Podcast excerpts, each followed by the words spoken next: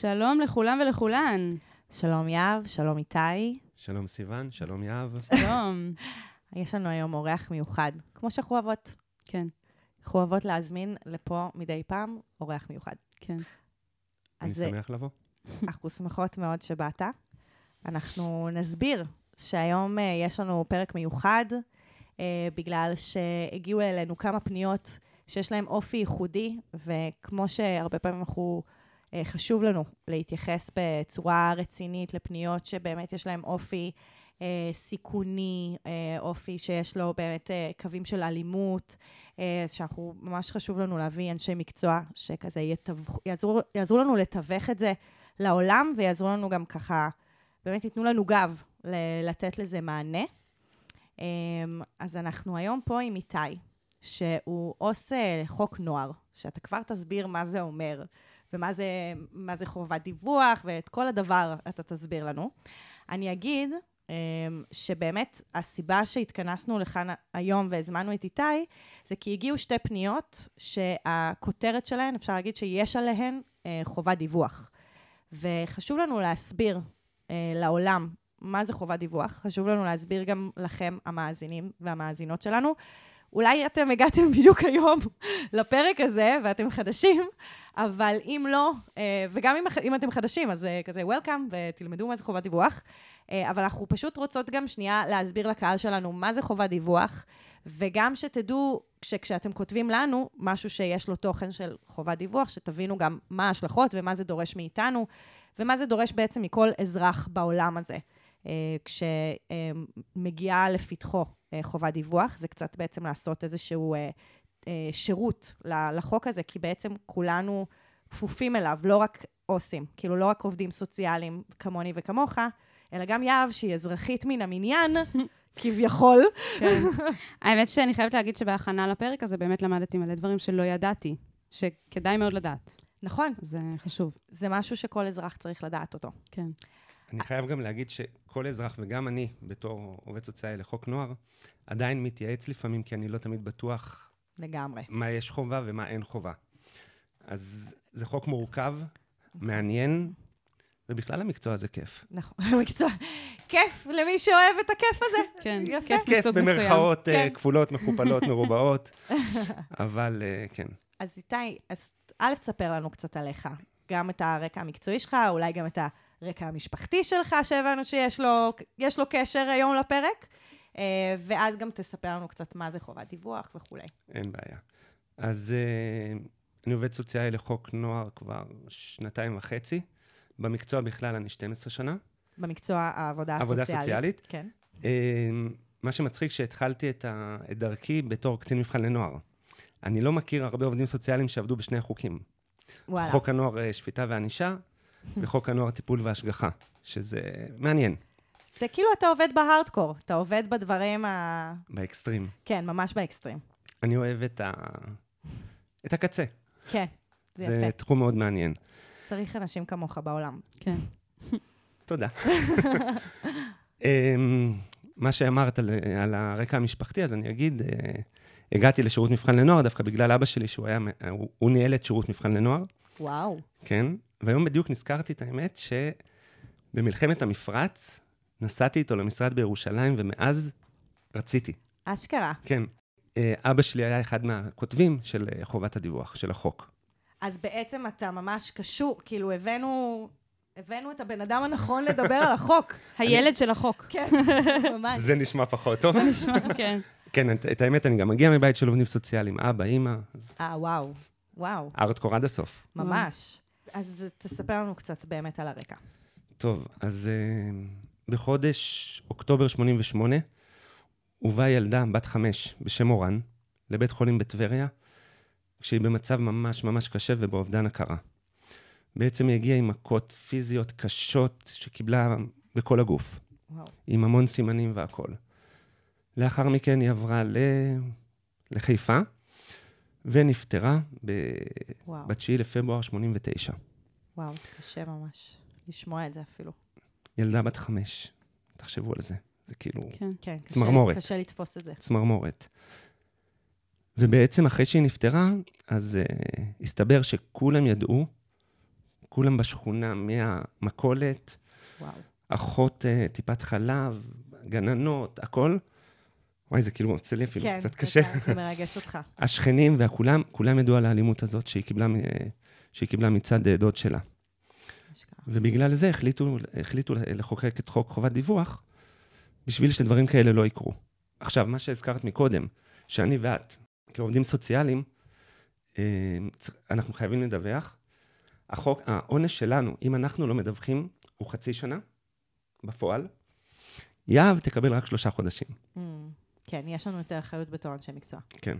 מהמם. אז זה החוק בגדול. מה, מה החוק? בוא... כאילו, אוקיי, בעצם מה שקרה זה שהאירוע הזה קרה, כולם ידעו עליו, ואף אחד לא דיווח, ואז הבינו שהחוק הזה נדרש כדי בעצם לתת בצורה קצת, כאילו, מצחיקה לקרוא לזה ככה, אבל מוטיבציה לאנשים, ואפילו פחד... לחייב, כן, לחייב אותם. לחייב אותם, כי הרי, כי יש פה הרי התנגשות כביכול, כן? סליחה, עם זכויות הפרט ועם הכאילו פרטיות של אנשים, ולהיכנס לאנשים לחיים ו... למה? וכולי. למה יש פה... אני, אני חייב לשאול. אני חושבת שזה יותר עניין של נורמה. אני חושבת שהרבה אנשים נכון. לא מרגישים בנוח להיכנס לעניינים של אחרים כשהם לא באמת יודעים עד הסוף מה קורה, אבל הם, ברגע שהם יודעים שיש איזו סנקציה שאומרת, אם אתם לא עושים את הרגע אקסטרה מה- מאמץ הזה כדי להבין מה קורה שם, ולהבין שאין שם משהו פלילי שאתם תישאו באחריות שלו, אז הם לא יעשו את זה. כאילו, נראה לי שזה היה הרציונל. לא, אני, אני גם חשוב לי להגיד, אין בן אדם שיותר מעודד התערבות לאנשים בחיים ממני, כן? יש לה פודקאסט שמתערב לאנשים בחיים. ממש, ממש. אני גם, אה, נגיד, חלק מהעבודה שלי במניעת הטרדה מינית, זה שאני אשכרה הולכת ברחוב, וכשאני רואה זוגות מתנשקים, אני עוצרת, מסתכלת עליהם, רואה שהם בהסכמה ורצון אליו, וממשיכה ללכת. אוי, זה מעולה. ואם אני לא בטוחה, אני עוצרת ואני אומרת להם, מה העניינים? סבבה לכם?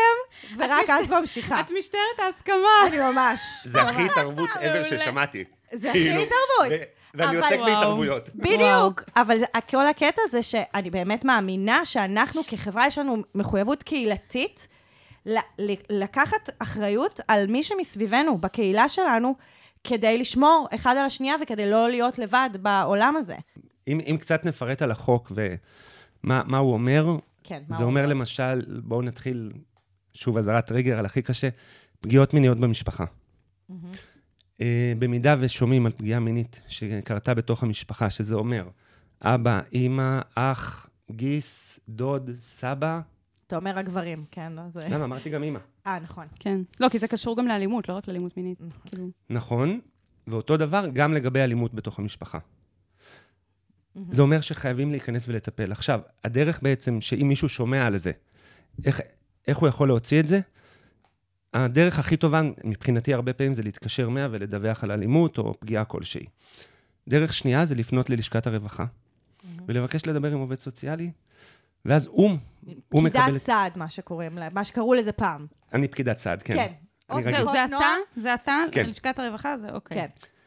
אה, לא, כי לא כל עו"ס מתעסק עם נכון. החוק. כאילו זה נכון. עו"ס חוק נוער, זה מה שפעם קראו לו פקידת סעד.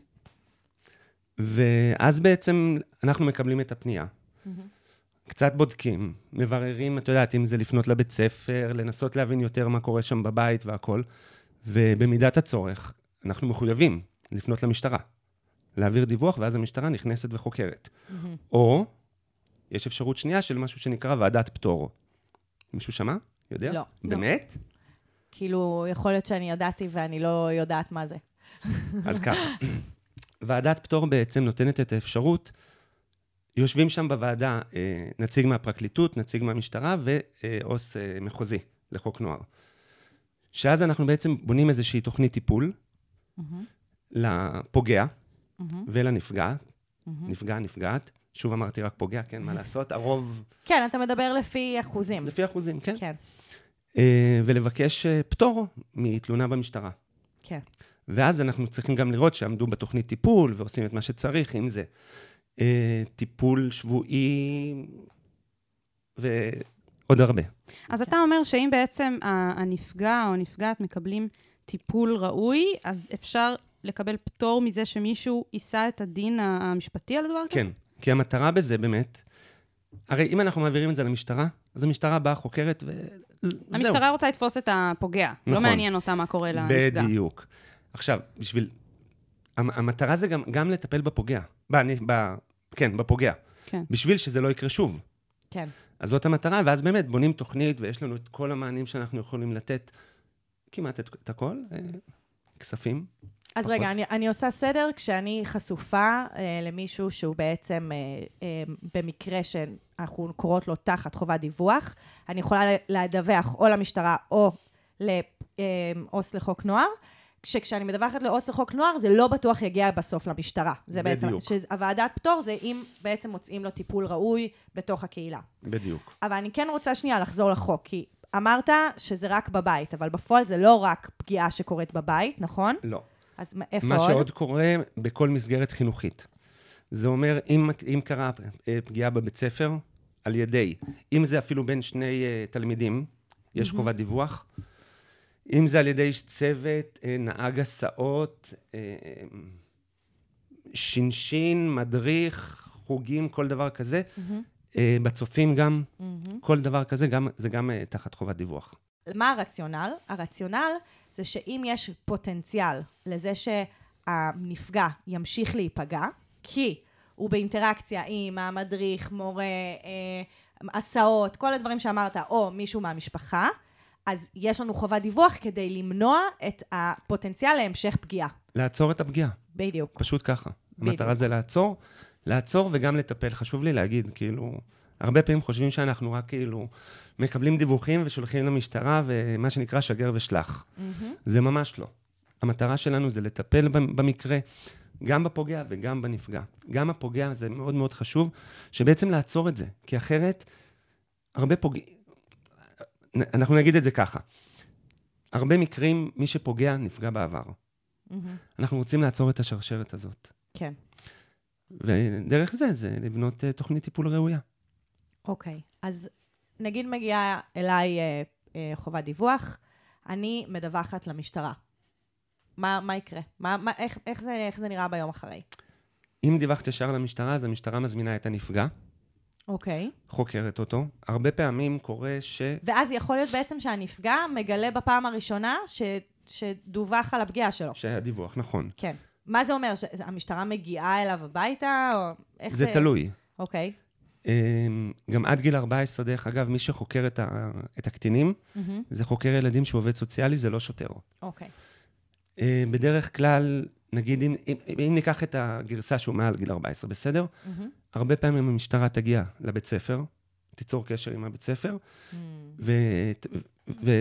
ופשוט ותאתר את לח- הילד דר- דרך בית הספר. דרך בית הספר, מגיע חוקר שהוא על אזרחי, זהו, זה לא חקירה שלוקחים אותה עכשיו לתחנת משטרה. הוא הנפגע, הוא מוסר זהו, זה עדות. חשוב להגיד. הוא מוסר עדות. מוסר כן. עדות, וזה לא קורה ב- בסטינג של תחנת משטרה, זה ב- מאוד במרחב שומרים שלו. בעצם על מאוד הנפגע. בסיטואציה כן, הזאת. רוב הפעמים, עוד פעם, אני, כן. אני עובד עם משטרה מסוימת, יש לנו יחסי עבודה טובים, מהמם.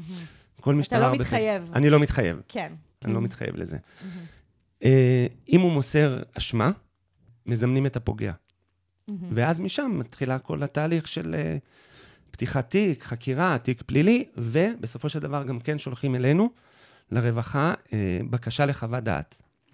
מה זה אומר חוות דעת? חוות דעת זה בעצם שמוסרים לנו איזשהו תקציר מאוד קצר של האירוע, ומבקשים מאיתנו לדעת מה, מה אנחנו יכולים לעשות בנידון, כי המטרה, שוב, להפסיק את הפגיעה ולהפסיק גם את השרשרת הזאת. כן. ואז אנחנו מזמנים את המשפחה, או מי שזה לא יהיה, וש, ושוב מנסים לבנות איזושהי תוכנית uh, טיפול כלשהי. מהמם. לפעמים מצליחים, לפעמים לא. אגב, איך עושים את זה? כאילו, איך אני מגיעה, איך אני מגיעה לעו"ס חוק נוער? כאילו, זה, זה לא, לא מתקשרים 100, נכון? אז איך, לא איך עושים את מתקשרים זה? היה. Uh, אפשר, דבר ראשון, דרך המוקד העירוני. אוקיי. לכל עירייה יש מוקד עירוני, 106, 107. Mm, להתקשר ולבקש לדבר עם עובד סוציאלי. הבנתי. או לפתוח אינטרנט, לשכת רווחה, בלה בלה בלה. בלה בלה בלה, מהמם. מתקשרים למזכירה, או כל, או כל מספר שיש, ואתם תגיעו אלינו. הבנתי. ואז שם אני גם מוס, אני מוסרת את הפרטים של הפגיעה, ואז איך זה ממשיך כשמדווחים באמת ל, לרווחה לעומת המשטרה? כשאנחנו עושים את הבירורים שלנו, בודקים באמת מה, מה הסיפור, מזמנים את מי שצריך במידה וצריך, ו... איך לפעמים. מזמנים? ת, אני, שנייה אני אגיד, אני עבדתי שנים בדלת פתוחה. אחד הדברים, דלת פתוחה זה מרכז ייעוץ לנוער, וכשהיינו פוגשות אה, חובות דיווח וכולי, אחד הדברים שהכי הלחיצו בני נוער זה שפשוט יום אחד ידפקו להם בדלת. אז אני שנייה... מי? ש... מי ידפוק? זהו, אז זה מה שרציתי לשאול. באים לחקור את ה- את הנפגע, והפוגע יכול לדעת מהמהלך הזה, וזה יכול אפילו להוביל לעוד פגיעה. לא. כי למה? איך זה... איך, איך הפוגע אה, ידע? למשל, למשל, אה, ילדה שאבא שלה פוגע בה מינית, ומישהו מגלה את זה, מדווח לפי החובה שלו, ומתישהו בין הדיווח עצמו לבין סיום החקירה, האבא גילה, איך הוא גילה? ואז מגיעים אה, לבית ספר, אה, פתאום עושים את אחד זה מאוד הילדים דיסקרטי. רואים... זהו, זה... עד כמה עושים מאוד- את זה באמת דיסקרטי? מאוד דיסקרטי. תחשבי, מגיע מישהו כמוני כמוך, לבוש רגיל, לבית ספר, נכנס לחדר של היועצת, מזמנים את הנער, או את הנערה, ושואלים אותו. ומשם, ברגע, שח... ברגע שלוקחים את העדות הראשונה, זה רץ מהר מאוד, Mm, בגלל הדחיפות של זה. בגלל הדחיפות.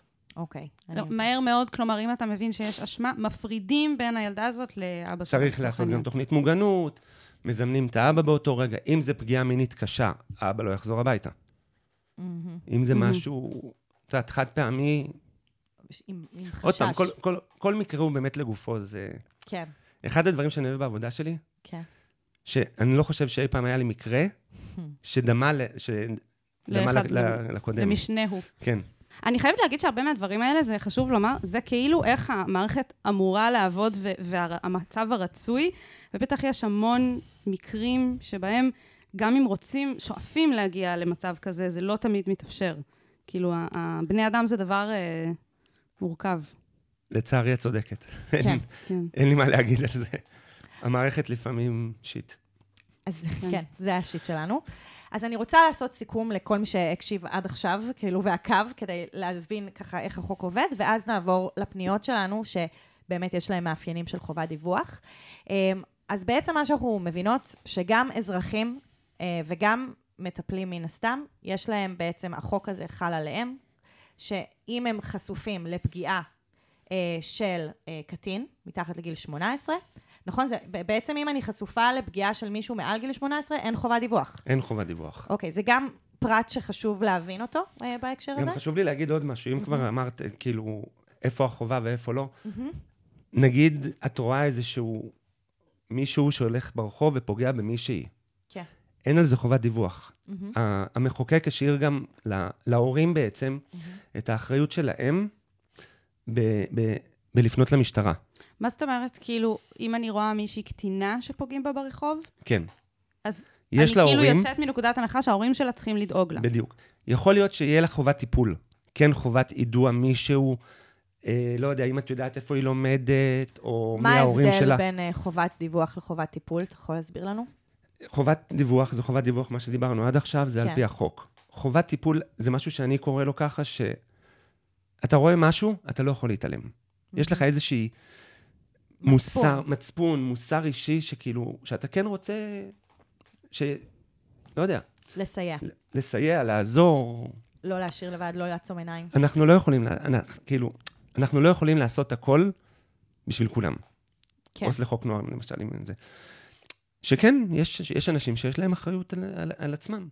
כן, וגם זה נשמע שהחובת דיווח הזאת היא מאוד מאוד קשורה למקרים, בעיקר למקרים שבהם האנשים שיש להם את האחריות הזאת לא מקיימים את האחריות שלהם. למשל, בדיוק. כשהורה מתעלל, מזניח, אלים כלפי הילד שלו, או מורה, או מישהו בדיוק. שאמור לדאוג שאמור לחס- לשמור, כן? על הקטין, כן. והוא בעצם פוגע בו. כן. אבל זה טוב לדעת שבתור אזרח במדינת ישראל, כאילו אם אני חשופה למצב שבו פוגעים בקטין או קטינה, אז זה צריך להדליק לי נורה שאולי אני צריכה לעשות משהו, ואני צריכה לנסות להבין מה. בדיוק. כאילו לא להתעלם פשוט.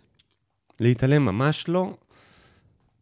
אנחנו פה בשביל, אנחנו כאילו, אנחנו, אנחנו רוצים לעזור, אנחנו רוצים לטפל, רוצים... איך, איך, איך קראו לזה? אה, נו, סוכן שינוי. כן. להיות סוכני שינוי, שינוי, כן. כן. בואו, נו. כן, זה מה שאנחנו עושות פה. כן.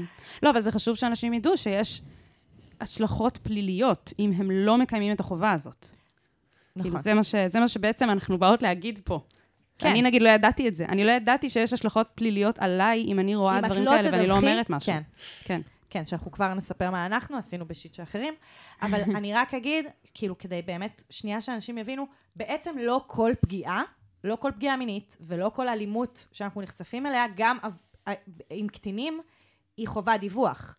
נכון. כשזה בעצם משהו שלפי מה שאני מבינה, זה מישהו שהוא לא קרוב. כלומר, אם אני מפשטת את זה. כמו שאמרנו, אבא, אימא, אח, דוד, גיס, סבא, סבתא.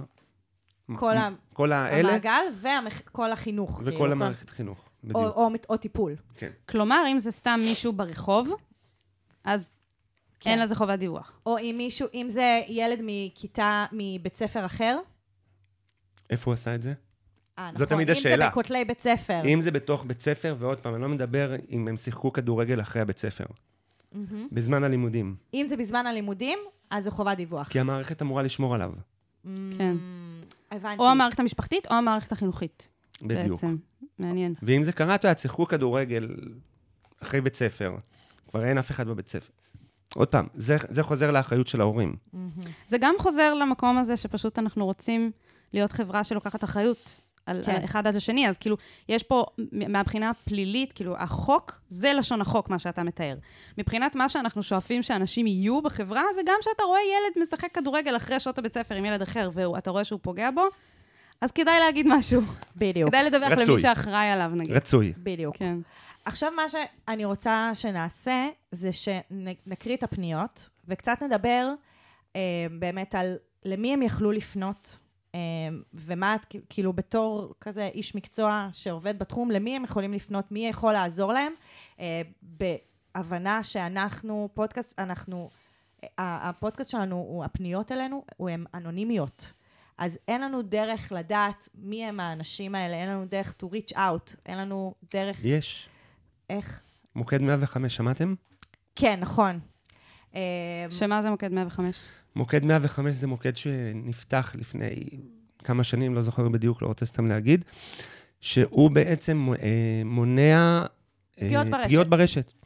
ברמה שמישהו, כל מי שמעלה למשל אה, פוסט באיזשהו, יש, כל- יש כל מיני אתרי שאלות כאלה. אה, אני רוצה להתאבד, איך אני עושה את זה? אז אה, ואז אם זה אנונימי, ואם זה אנונימי, הם אז יכולים הם מאתרים את לאתר, ה-IP. נכון. ושולחים ניידת באותו רגע. אבל אני, אני אגיד שעשיתי בירור אה, סביב הפרק הזה, למי אני, למי אני מדווחת כשקיבלנו פנייה אנונימית, והדיווח הוא למשטרה. ואז המשטרה, כשהיא מטפלת בזה, יכול להיות שהיא תיעזר ב-105. אבל ב-105 הדיווח, יש- הדיווח הוא לא ל-105. הדיווח ל-105... לא, נכון, ה-105 זה באיתור שלהם. בדיוק. דרך אגב- יחידת 105, מה שהם עושים זה בעצם לוחמה ברשת, אפשר לקרוא לזה. אני עובדת איתם הרבה בסייף סקול, שזה עבודה אני אחרת. מכיר שם כמה. אה, אני- מה, ב-105? מה לעשות, את יודעת, זה כן. כאילו פעם בשבוע שיחת טלפון, תקשיב, יש פה, יש פה, זה... בדיוק. אז. כן, אז כן, זה באמת חשוב להבין את זה. לא משנה אם הפרופיל שלך אנונימי, אם פתחת, אה, אם אתה כאילו נכנס. יאתרו אותך. האינטרנט מרגיש לנו אנונימי, אך הוא לא. הוא לא. הוא לא אנונימי. וזה אומר שאם אני פוגעת במישהו ברשת, תמיד יכולים לאתר אותי. זה נורא בדיוק. חשוב להבין. ובעיקרון, וזה גם ככה מה ש... מהבירור שאני עשיתי, כשאנחנו דיווחנו בעצם למשטרה, אבל משם הטיפול הוא שלהם. כלומר, הם לא חייבים גם לה- לעדכן אותנו, או כאילו נכון. אותי, המדווח, המדווחת, האם הם יצרו קשר, איך הם יצרו קשר, מה הם עשו. זה, הם לא... זה נכון, כי את לא מסרת את חייבים לי. כן. את מסרת את הדיווח, וזהו, את, את מסרת אותו גם כאזרחית רגילה. נכון. זה, אם אני, אם אני מוסר אותו, אז כן, יש לי קשר, אני מתקשר, אה, אני מקבל עדכון, אני צריך לדעת איפה הפוגע, איפה הנפגע, מה קורה, כן. חקרו, לא חקרו, אז, כן. אז מה לעשות, אז אני, אני למעלה. סתם. כן, לא, זה נכון, אבל זה חשוב להבין את זה, ו, ואני אגיד שוב, וזה כתוב גם ככה בטופס פניות שלנו, שאם אתם כותבים לנו אה, פניות שיש להם את האפיונים שעכשיו מנינו אותם, אז אנחנו נהיה מחויבות לדווח למשטרה, כמו שכבר עשינו. אה, ואנחנו עושות את זה בגלל האחריות האזרחית שלנו. אבל אנחנו גם... והחובה. והחובה שלנו.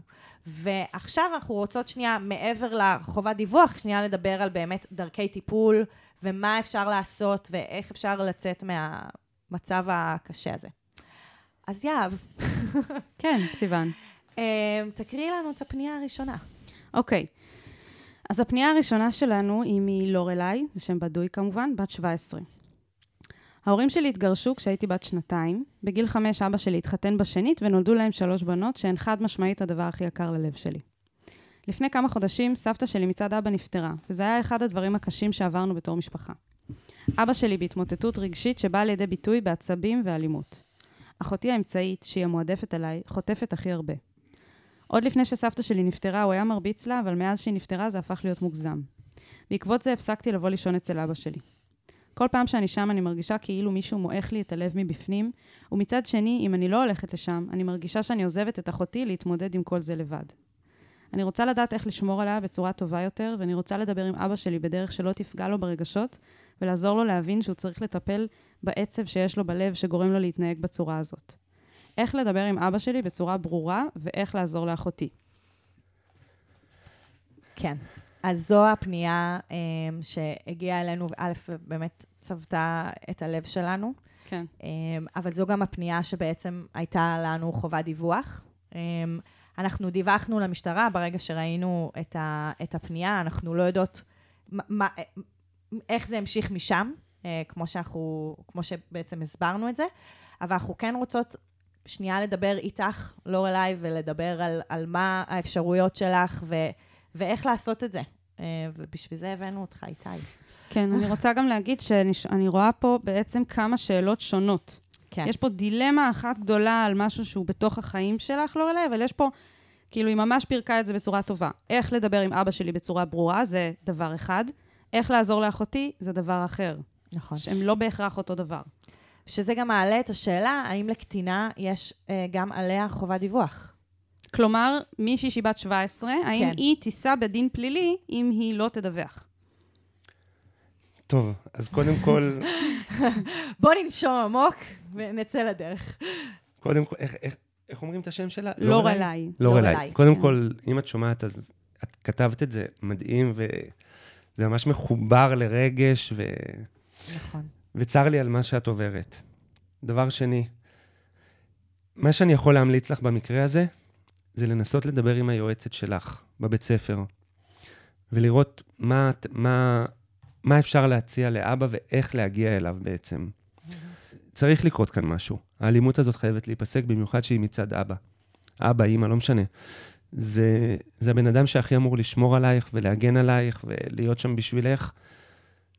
ואני מבין שכאילו, מה, ש, מה שכתבת שסבתא שלך נפטרה, זה כאילו...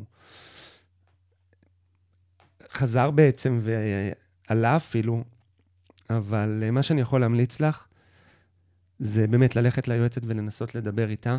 אולי היא תיצור קשר עם הרווחה, אה, ולראות איך אפשר לעזור גם, גם לאבא שלך, גם לך וגם לאחותך. שבוא נסביר שנייה, הדמות של היועצת בבית הספר היא איזושהי דמות שמקשרת בין עולמות.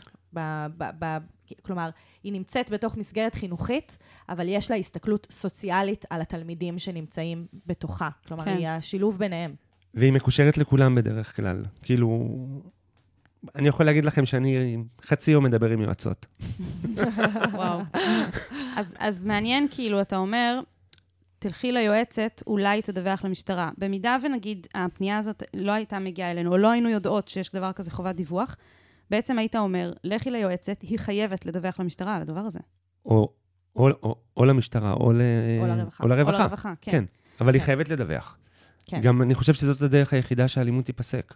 כי כמו שזה נראה, אבא שלה כרגע במצב רגשי, נפשי לא טוב. כן. כן, זה גם נשמע שגם לפני כן זה לא באמת... יש פה איזו עלייה, יש פה... אה, איך אומרים? אסקלציה. כן, יש פה הסלמה במצב, כן. אבל היא מתארת שגם לפני המוות של הסבתא, יש פה מישהו שהוא מתמודד עם אה, בעיה של כעס. כן, התמוטטות רגשית. כן. כן. התמוטטות רגשית, כתוב. Mm-hmm. כן, לא, אבל גם לפני כן. זה מדהים כאילו, שהיא מצליחה להיות אמפתית לאבא שלה ביחד עם ה... כאילו, כן. זה לא ברור מאליו, ה... באמת ה... נכון. הרגש שהיא מפעילה שם. כן.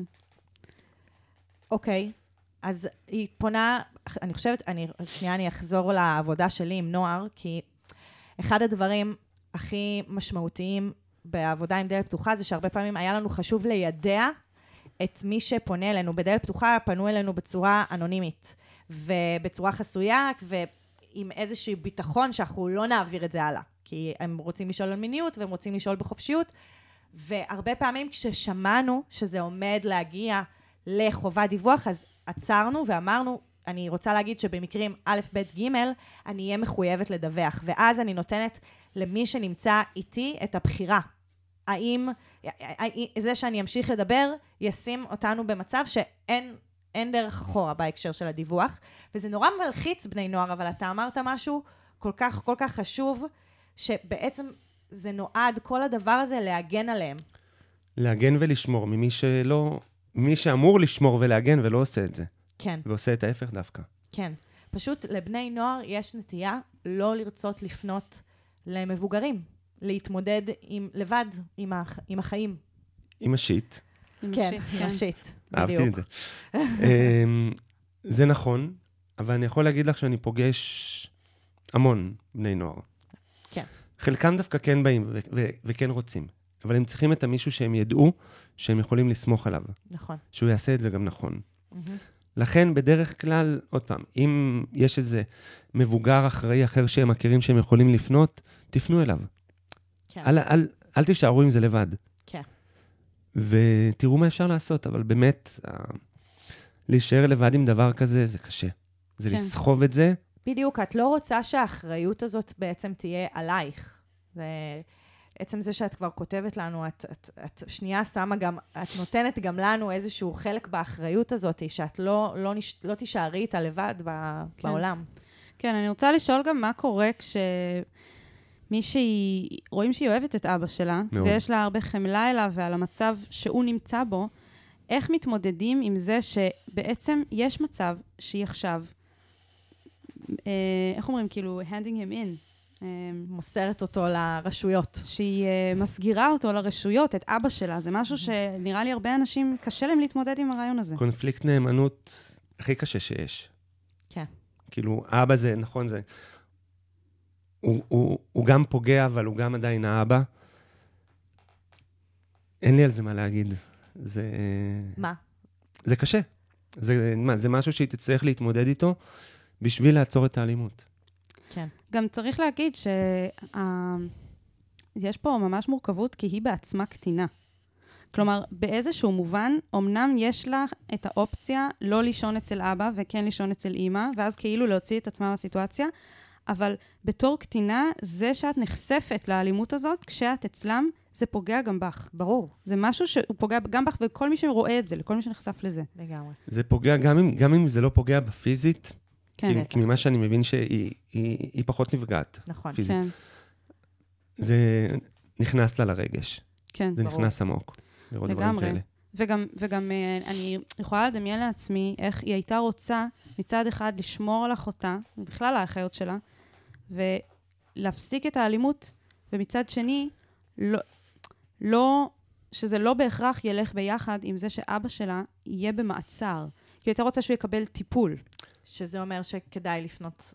טוב, היועצת שתפנה לרווחה. שכדאי לפנות לרווחה. כן. אה, אני יכול להגיד לה שהמקרה הזה, כמו שהוא מתואר, הוא לא יגיע למעצר, הוא יגיע לאיזושהי בדיקה, טיפול. וואלה.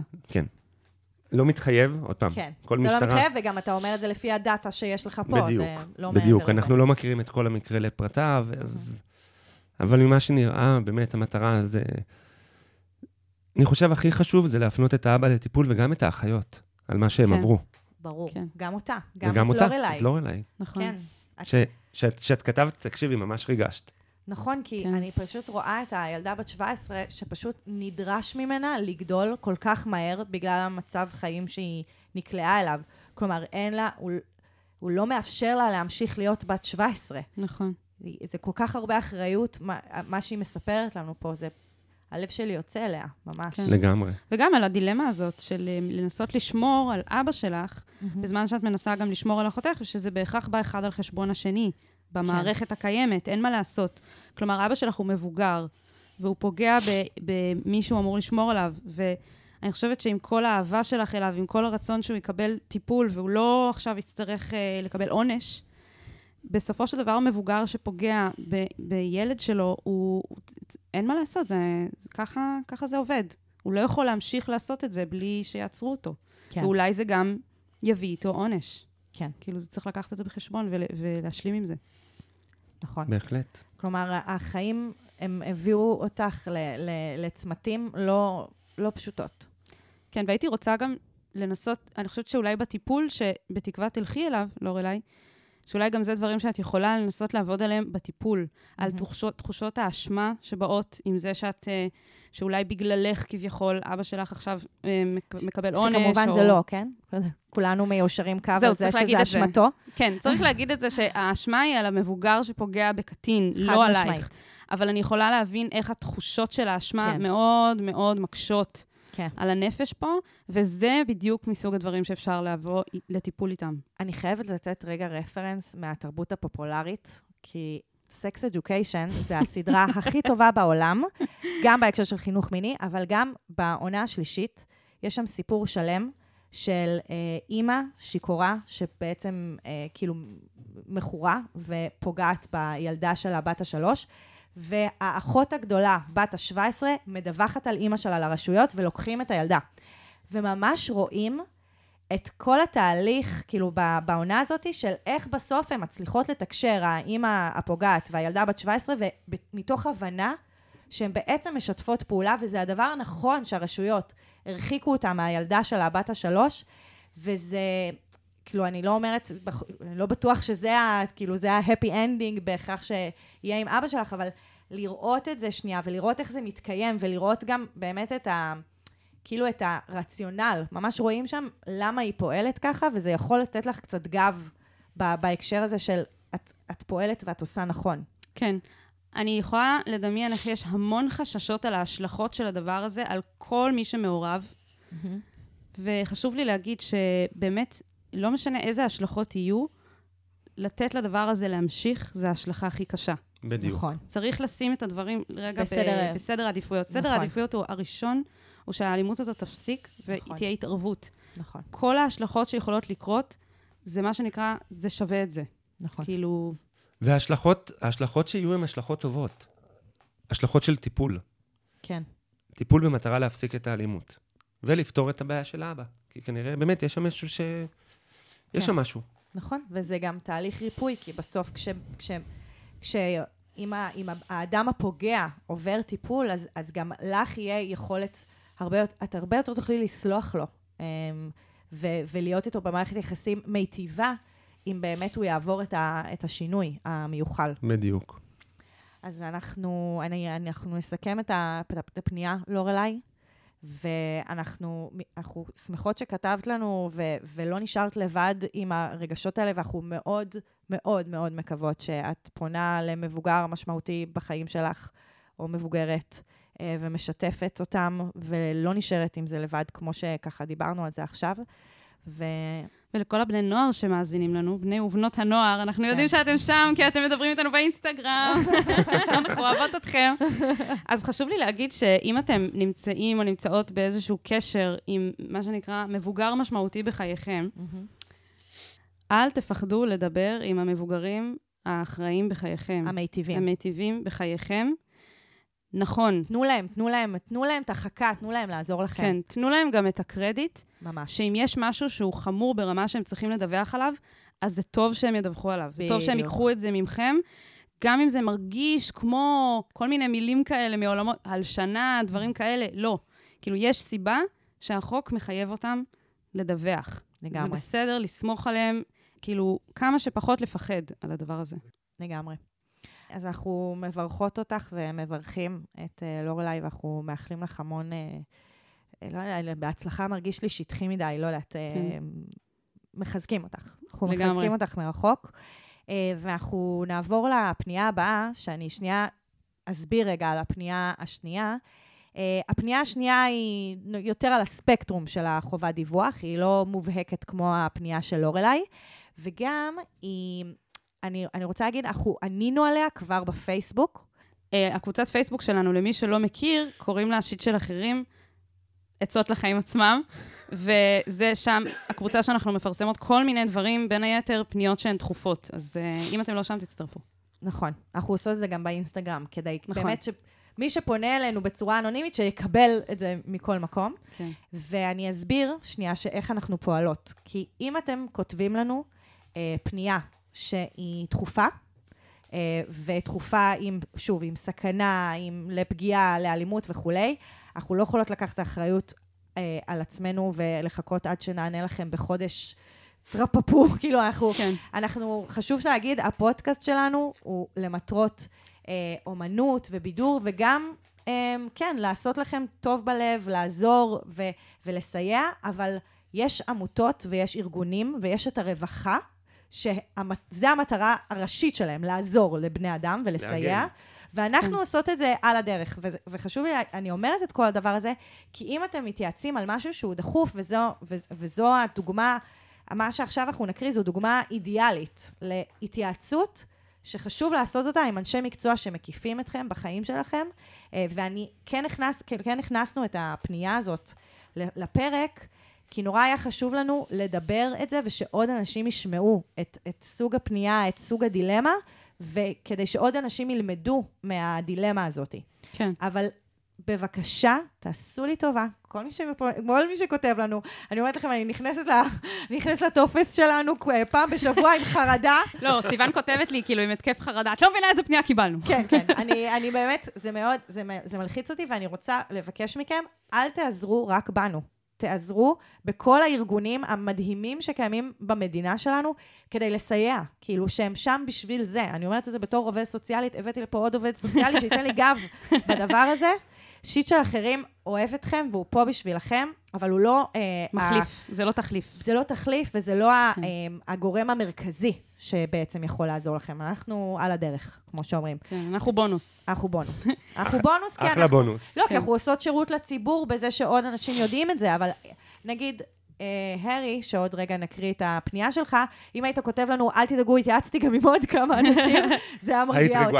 או. נגיד, או נגיד אם לא אליי, הייתה אומרת לך, כבר דיווחתי לרווחה, אבל אני מתמודדת עם כן. ההשלכות ומה... זה." והרגשות, ותעזרו לי לעבד את הרגשות שלי, אז כן. אז זה היה מרגיע אותנו. אז בואו בוא נקריא את הפנייה של אה, הארי, הארי, הארי, איך... תכף- טוב, זה כאילו הארי פוטר בעצם. בעצם זה. הארי עם השם משפחה של הרמיוני, כן. שזה בעצם איזושהי פנטזיה שהם התחתנו, ואז הוא היה פמיניסט ולקח את השם משפחה שלה. אה, יפה. הארי גריינג'ר. את עשית פרשנות, זה לא בהכרח אומר את זה. הוא פשוט חיבר בין שתי דמויות של אה, הארי פוטר. לגמרי פרשנות שלי, זה מה שראיתי כשראיתי את השם הזה. אוקיי, אז הארי גריינג'ר, בן 28. במקרה נחשפתי במהלך שיטוטים בטלגרם לקולגה לעבודה בתחום החינוך החברתי, נוער וכו', שנמצא בקבוצה שקשורה להיכרויות להט"ב, והוא מפרסם שם שהוא מחפש עבד צעיר, שואל שאלות על אחים צעירים, פונה אל בני נוער וכו'. נראה לי מוזר שמישהו שממלא תפקיד שיש בו אחריות על חינוך של בני נוער, מרשה לעצמו לחפש בצורה כזו שותפים לפנטזיות שלו, בטח שקטינים. אני לא יודע מה לעשות עם זה. לפנות אליו? לא לפנות? היי, הארי. וואו. איזה קשוח. ענינו לך, ענינו לך גם בפייסבוק, אני מקווה שראית את זה מיד כשענינו לך, כבר באותו שבוע שכתבת לנו. אה, אבל אנחנו התכנסנו כאן כדי באמת לדבר על הסוגיה שאתה מתמודד איתה, כי זו באמת סוגיה לא פשוטה. אני שנייה אסביר מה זה אומר שהוא מחפש עבד, כי אנשים לא בהכרח מכירים ושוחים בז'רגון, אבל בכל עולם ה-BDSM ובעצם בעולם של יחסי כוח בתוך יחסי מין, אה, יש בעצם את המושג של עבד או מלכה, שזה בעצם מגדיר את יחסי הכוח המובנים בתוך היחסים אה, ה-BDSMים. אה, ובעיקרון, אפשר להיות עבד מרצון, חשוב כאילו לציין את זה. זה פשוט מאוד מורכב כשזה נכנס לתוך אה, עולמות של קיום יחסי מין עם בני נוער, כי אז נכנס פה אלמנט ההסכמה. בדיוק. ויחסי האמרות, ויחסי הכוח, ו- וכל הדבר עצמו. כן. אם טיפה נדבר שנייה על החוק היבש, כאילו... בעבודה שלי המון זה שחור לבן, לצערי. חשוב להגיד, אה, קצת נסביר מבחינת החוק, ש... חשוב, ל- אני, אני מנסה להבין בעצם את אה, זה שמחפש, אם הוא פונה לב- ל- אל בני, אל בני נוער באיזה גיל. כי מעל אם גיל... זה מתחת לגיל 16 או מעל? מתחת לגיל 16 או מעל 16. בעצם, ברגע שקטין או קטינה עוברים את גיל 16, אין הגבלה ליחסי מין, גם 16 ויום ו-80. וזה, וזה מבחינת חוקי. עם מי הם מקיימים יחסי עם מין. מי הם מקיימים, ואין עם זה שום בעיה. מתחת ל-16, מעל גיל 14 בכלל מותר לקיים יחסי מין לפי החוק, כן? מתחת לגיל 14 אסור. זה אסור. לא יחסי מין בהסכמה. מעל גיל 14 עד גיל 16 יש... גם, גם אם שניכם באותו גיל, מתחת ל-14. בדיוק. זה אסור. זה אסור, זה, זה לא בהסכמה. בין גיל 14 ל-16, אפשר שיהיה רק הפרש עד שלוש שנים בין שני האנשים. כלומר, שאם אני בת 15, אני יכולה להיות רק עם מי שמתחת לגיל 18, אחרת יש בינינו מעל שלוש שנים. מעל גיל 16 אין את ההגבלה של השלוש שנים, ובעיקרון אני יכולה לקיים מגע מיני עם בן אדם בן 80. אז, אז בעצם יש פה את חוק ההסכמה, כן. ובעצם אתה אומר, בתוך הפנייה של הארי, השאלה היא אם אותו בן אדם פונה לנערים מעל גיל 16 או מתחת לגיל 16, כי מתחת לגיל 16 זה בטוח חובת דיווח. זה בטוח... לא, אה, לא? זה לא חובת דיווח. אה, אוקיי. כי אין, אין, אין להם פה יחסי מרות, אנחנו לא יודעים מי זה. הוא... ארי עובד איתו אבל רק. יש פה פוטנציאל לזה שיש ביניהם יחסי מרות, בגלל שהוא גם עובד כעובד נוער, כאילו, ממה בסדר. שאנחנו אם מבינים הוא עובד, מהפנייה. הוא עובד בתחום החינוך החברתי, נוער וכו', יכול כן. להיות שהוא עובד בתל אביב ופונה לנ- לנערים מקום אחר. שבהרצליה. כן. סתם דוגמה. אז, אז אין ביניהם יחסי מרות. אין יחסי מרות, אז אין פה שום אה, חובת דיווח. כן, אנחנו כן צריך לחשוב איך, איך פונים אליו. אני אגיד את האמת, אני הייתי פשוט פונה. מה זאת אומרת? לך- פונה, מדבר איתו, עם מי כן. שמחפש את הנערים? ישר פשוט מתקשר. עם הקולגה שלך, היית הולך לקולגה שלך ואומר לו, שומע, אני ראיתי אותך בטלגרם מש- מחפש עבדים קטינים, what's up with that? what the fuck. כן, זה מה שהיית עושה? הייתי עושה את זה ישר. אוקיי. כי מה? כי א', אם, אם גם ארי עובד בתחום החינוך החברתי, נוער וכו', אמ, אז אה, יש, יש איזשהו תחום אחריות כלשהו, שאתה עובד, עובד, עובד בתחום הזה, יש לך אחריות אישית. מהמם. תתקשר, תפנה אליו, תגיד לו, הלו, מה קורה פה? מה, מי מו? כאילו הוא נקלע לסיטואציה שלא יודעת אם הוא יכול יש לו לעמוד מה בה. לעשות. יש לו מה לעשות. מה? אה, מה שאנחנו יועצנו לו בפייסבוק, שזה? שזה בעצם לפנות לאחראי הממונה על הטרדות מיניות בארגון שלו, אוקיי. ולהתייעץ איתו. וההתייעצות עם אותו ממונה, יכ... הפנייה לממונה היא יכולה להיות חסויה. ואז הממונה יכול לדבר עם אותו עובד, מבלי להגיד לו מי הבן אדם Mm. שפנה אליו. איך ואז- פונים בצורה חסויה לממונה הזה? זה, זה פשוט חלק מהעניין. שולחים ש- מייל. לא, חסויה. מאיזה כתובת? הממונה ידע מי פנה אליו. כאילו, אה. הממונה, אני אדע שיהב פנתה אליי, אוקיי? אבל את לא תסגירי שזה אני לא אסגיר את יהב, בדיוק. אוקיי. הוא לא, כאילו, הממונה לא יסגיר את הארי שהוא פנה אליו ודיווח עליו, אבל, וזה זה חלק מהעניין. כלומר, חלק מלהיות ממונה במקום העבודה, זה לאפשר את המרחב הזה, שאני יכולה לפנות למישהו שהוא, זה התפקיד שלו במרחב, במקום העבודה. שהוא מוכשר לזה. שהוא מוכשר, זה בדיוק שעבר הכשרה בנוגע לזה. מה שמעניין פה בהקשר של חוק חובת דיווח זה שיש פה מקרה שהוא, מה זה על הגבול. בסופו של דבר, מבחינה משפטית, זה נשמע שהוא לא מחויב בחובת דיווח, ועם זאת, שלוש נקודות. הנה, זה בדיוק החובת טיפול שדיברת. זה החובת טיפול. מה כן. זאת אומרת? חובת אוקיי. טיפול זה חובה לטפל במקרה מתוך איזושהי אחריות אישית. כן, מה שהוא. אמר, כמו שאת מצפון. רואה, מישהו פוגע במישהי ברחוב, אז כן, תנסי לאתר, למצוא, כאילו, לא יודע, תתקשרי 100. זה מהמם. גם סוג של חובת טיפול. במקרה הזה, זה... כי אתה אומר. לא משנה מה, גם אם בפועל הוא פוגע אה, ב- בנער שהוא לא מה, מהארגון שלו, זה לא חובת דיווח. זה לא חובת דיווח. רק אם הוא פוגע בנער מהארגון שלו, זה חובת דיווח. מהארגון שהוא עובד איתו, כן. מהארגון שעובד איתו. כי שגם, עוד פעם, כי הוא הממונה, כי הוא אחראי עליו, וכי יש להם יש יחסים יחסי מרות קבועים. אוקיי. והכל. אז, אז בעצם בגלל זה אמרנו שזה מקרה שהוא באמת על הספקטרום של, ה, של זה- החובת דיווח. זה תחום אפור ששוב, שחסר המון פרטים. מהמם. אני אגיד לך, אני, כאילו, גם במקרה הקודם אמרתי חסרים פרטים, פשוט שאני, כשאני מגיע ל- למקרה שאני מקבל, אני חייב, כאילו, באמת, לקבל את כל הפרטים, גילאים, מה היה, מי היה, אם יש אימא, אין אימא, איפה הם עובדים. בגלל זה זה קצת קשה, אבל בגדול, מה שנראה פה, שאין פה, פה חובת דיווח, מה, ש, מה שהמלצת על, אה, על הממונה. על הממונה, זה אפשרות מעולה, אה, או פשוט להרים לו טלפון ו... או להתייעץ, אני חושבת, כאילו, אני חושבת שלכל אה, בן אדם שעובד עם נוער ושיש לו אחריות ועובד בתחום החינוך ובתחום הטיפול, אחד, אני חושבת שאחד הדברים זה ל- לרפד את עצמך, או ל... ל, ל כשיהיה לך איזשהו גב מקצועי, גם במקום העבודה, אבל גם מחוץ לה. כלומר, אני למשל, אה, סיוון גלעדי הייתה אה, כאילו מנהלת שלי בדלת פתוחה, והיא מטפלת בפגיעות מיניות, אז המון פעמים הפניות שאנחנו מקבלות פה, אני מתייעצת איתה, התייעצות מקצועית. כלומר, יש לי, אפשר להגיד ככה, מבוגרים משמעותיים בחיים שלי, שאני לא חושבת פעמיים, ומתייעצת איתם, ומקבלת מהם איזושהי הבנה של איך אני יכולה להתנהל מקצועית, וגם, אתה אומר, פשוט תדבר איתו. אנחנו, אחד הדברים שאנחנו מתעסקות פה, זה שלאנשים אין תסריט לאיך לבוא ולדבר. מה לא, להגיד לו? מה לה... כאילו. כי הרבה פעמים אנחנו אומרות, תדבר איתו פשוט, תגיד לו, תגיד איך אתם מרגישים, ת, תדברו על זה, ועל אנשים זה לא כזה ברור באיזה מילים להשתמש ואיך איך לפנות. כן. אמ, הכל תלוי גם מה טיב היחסים ביניכם, אבל הייתי מתקשר אליו, או תופס אותו בקפה בעבודה, אומר לו, תקשיב, אחי, ראיתי אותך באיזושהי קבוצה. קבוצה לא הכי... לא יודע, אולי קצת מכניס ציניות. גם אני חיפשתי, אה, ראיתי אותך שם וראיתי שאתה שואל כל מיני שאלות שהן לא במקום. במיוחד בתחום שאנחנו עובדים בו. שהדליקו לי נורה אדומה. הדליקו נורה ואני... תסביר את עצמך קצת אולי. תנסה להגיד מה קרה, מה היה. זה רק, לא יודע, פשוט לפתוח את זה, לנסות... אולי בגלל שאני עובד סוציאלי, אז אני מדבר יותר את ה... יש לך ביטחון, לא, יש, זה באמת משמעותי. בתור עובד סוציאלי יש לך ביטחון לגעת בחלקים הכואבים. כן. וזה, ו, ואני מבינה אותו שהוא לא מתעסק בזה כל הזמן. שקשה לו, כן. בהחלט. כן.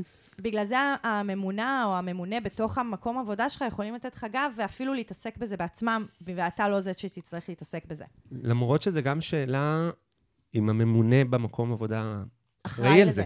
זה גם. אני חושבת שזה לא משנה אם הוא אחראי לזה בהגדרה, אבל זה, זה בדיוק ה- מה שאמרתי, המבוגר המשמעותי שאיתו אפשר להתייעץ, המ- המבוגר המקצועי, או ה, אה, בעצם מישהו במקום העבודה שיש לו אוריינטציה וכוונה להתעסק בתחום הזה, ו- ולתת לו מענה. כן, אני רוצה להוסיף עוד משהו על, על, דווקא על מקום העבודה. אם אני אשים רגע בצד את זה שיכול להיות שהבן אדם הזה יפגע במישהו, יכול להיות שהוא אה, מחפש קטינים ויש שם משהו לא תקין מהבחינה של, של במי הוא יכול לפגוע, אז אני גם רוצה לדבר רגע על הארגון שהוא עובד בו. ארגון שעובד בתחום החינוך החברתי, שעובד עם נוער, לא, כנראה ש, שלא ירצה לה, ש, להעסיק, להעסיק מישהו נכון. ש, ש, שיש סיכוי שהוא פגע, פוגע. פוגע או יפגע. שהוא גם לא מבין, אני באמת, אנחנו כל הזמן מדברים פה על החוק, אבל uh, אני, אחד הדברים שאני, כשאנחנו מדברים על פגיעות, תמיד חשוב לי לפעמים להרחיק את זה מהחוק, ודווקא לדבר שנייה על יחסי כוח. יש סיבה לזה שעדיף שת, שהעובד נוער הזה יקיים מגע מיני לא עם בני נוער. יש להם פחות כן. יכולת לה, להסכים מרצון אמיתי.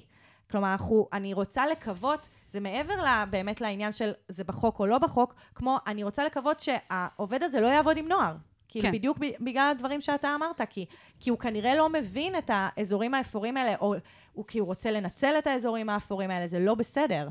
כן, זה גם המקום שלנו כחברה לקחת אחריות, כי למשל, בדיוק. אם אני, אני עובדת בארגון, שאני רוצה לסמוך על זה שהארגון הזה הוא לא מסוכן לבני נוער, ואם הארגון הזה מוכן להעסיק מישהו שיש סיכוי שהוא מסוכן לבני, לבני נוער, אז הארגון הזה הוא מסוכן לבני נוער. צריך להבין את זה. נכון. זה, כמו, זה כמו עם פגיעות מיניות באופן כללי.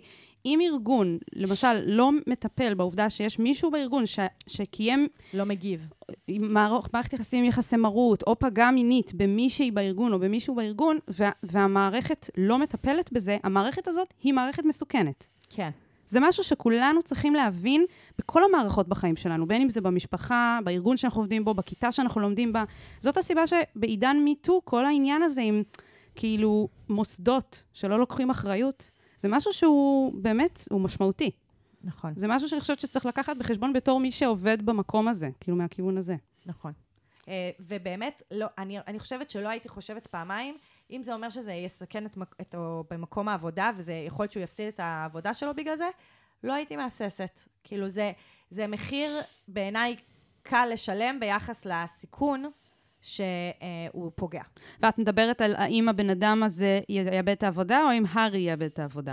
לא, האם, האם מישהו מדבר עליו, uh, שמחפש עבד, הוא יאבד כן. את העבודה. כי יש גם את החשש שהדברים יסתבכו, ואז אולי זה יפגע במקום שלו בעבודה, ואני רוצה להגיד, מקום, כמו, שוב, מקום עבודה שנותן לדברים האלה להתקיים, הוא לא מקום עבודה בטוח עבור אף אחד. אז- אז אז אתה לא רוצה נכון. לעבוד שם, נכון. אם הם לא מטפלים בזה כראוי, כי יש סיכוי שהאנשים הממונים האלה לא ייתנו לו את התמיכה שהוא צריך, וצריך להבין את זה, אז כאילו, זה לא מקום בשבילך. וזה חלק מלא לעצום עיניים. זה נכון. באמת, זה לגעת ב- בכאב ובסיבוך וב, ובשיט, כאילו. זה לגעת בדברים האלה ולקחת בחשבון שכן, זה אומר להתלכלך. כן, וזה אומר שהחברה שלנו תהיה מקום יותר טוב, נכון. מקום. מקום יותר בטוח. אם לא נפחד להתלכלך בעצם. כן, בדיוק. אם לא נפחד לגעת בשיט. כן. אז uh, הארי, אנחנו מקוות שעזרנו לך, גם אז בפייסבוק וגם עכשיו, אם אתה שומע את זה שוב, וגם כל הכבוד על, ה... על הערנות ועל ה... על האחריות. על האחריות, כאילו, זה שבכלל הוא פנה אלינו, זה אומר שאכפת לו, פשוט אכפת לו. וזה לגמרי, הוא בדיוק חשוב. הדבר שאנחנו מדברות עליו, הוא מתלכלך. כן. לגמרי. Uh, טוב, אז uh, איתי, ממש ממש ממש תודה. כן, לגמרי. כאילו כשישבת פה, אני הרגשתי, אה, וואו, אנחנו עושות משהו ממש חשוב. לגמרי. אנחנו עושות משהו טוב. אני עכשיו אם דואג. איתי יגיע לפה, אנחנו עושות משהו טוב. אני דואג שעכשיו אני לא נכנס ל... למה? לקליקה שלך של אנשים להתייעץ. אתה נכנס. זהו. זהו, הלך עליך. אין, למה? מה הבעיה? אתה לא תהנה משיחות אה, רנדומליות איתי? מדי הודעות פעם. קוליות של שלוש דקות. איזה כיף לך. לא. ככה זה. הודעות קוליות ארוכות? לא. סתם, מה שתבקש, איך שתבקש. שאני אפנה אליך, אני אפנה אליך. מייל. אני אכבד. אני אכבד את דרכי ההתקשרות איתך, אל תדאג. זה חלק מלהתלכלך אבל, הנה, אתה עוזר לחברה להיות מקום יותר טוב. את האמת, אני, ממש נהניתי. כאילו, אני באמת מרגיש שעשינו כאן משהו. להסביר שהמון אנשים לא מבינים, נכון. והוא דבר חשוב מאוד. זה נורא מבלבל, חובת דיווח. בתור נכון. עובדת סוציאלית שהרבה פעמים לא מבינה את החובת נכון. דיווח. חד משמעית. גם אני עדיין, לפעמים, כן. אמרתי, יש מקרים שאני, שאני עד- אני בעצמי עדיין מתייעץ ומתקשר ושואל, זה לא נגמר. זה לא נגמר אף פעם. נכון. אז אז- תתקשרו, אה. תתייעצו. אז כן להתקשר? אוקיי. אז יהב, כן. אמ, אם אנשים שמעו את זה עכשיו, והם אמרו, אוקיי, אנחנו רוצים להתייעץ עם שיט של אחרים, אולי לא בהקשרים של חובת דיווח, אבל אנחנו רוצים להתייעץ איתם, כן. מה הם עושים? אז כל שיט שיש לכם ואתם רוצים uh, לקבל עצה עליו, אתם יכולים לפנות פה בתיאור של הפרק, איפה שאתם לא שומעים את זה או שומעות את זה. יש טופס, יש קישור לטופס אנונימי, שם אתם יכולים להכניס את הפנייה שלכם ולתת את כל המידע, זה יגיע אלינו. אמ, יש גם פוסט נעוץ בקבוצת הפייסבוק שלנו, עם אותו טופס. לקבוצה קוראים שיט של אחרים עצות לחיים עצמם, כמו שציינו מקודם. אה, יש שם גם עוד כל מיני דברים. בואו תעקבו אחרינו שם ובאינסטגרם. אה, תרשמו שיט של אחרים באינסטגרם, תמצאו אותנו, יש שם גם מלא אה, fun. fun לא וכיף רציני, וממים. לא הכל חובת דיווח. כן, יש דברים שהם פשוט אה, כיף, כיף להיכנס ולעקוב שם. ולהרגיש פחות לבד. כן, וגם, אה, בבקשה, תדרגו אותנו איפה שאתם נמצאים, באפליקציה שאתם שומעים אותנו, זה ממש יעזור לנו. אם אתם אוהבים, זה מה שאתם יכולים לעשות בשבילנו בחזרה. אפילו אם היום רק הצטרפתם אלינו פעם ראשונה וממש אהבתם, תנו בחמישה תנו- כוכבים. תנו בחמישה כוכבים, כן. אז אה, תודה רבה לכולם. תודה. תודה לכן שהזמנתם אותי. תודה. אז אה, נשתמע. יאללה, ביי. יאללה ביי. ביי. אני ממש צריך את ה... אני ממש צריכה עצה. מה אני יכול לעשות במצב כזה?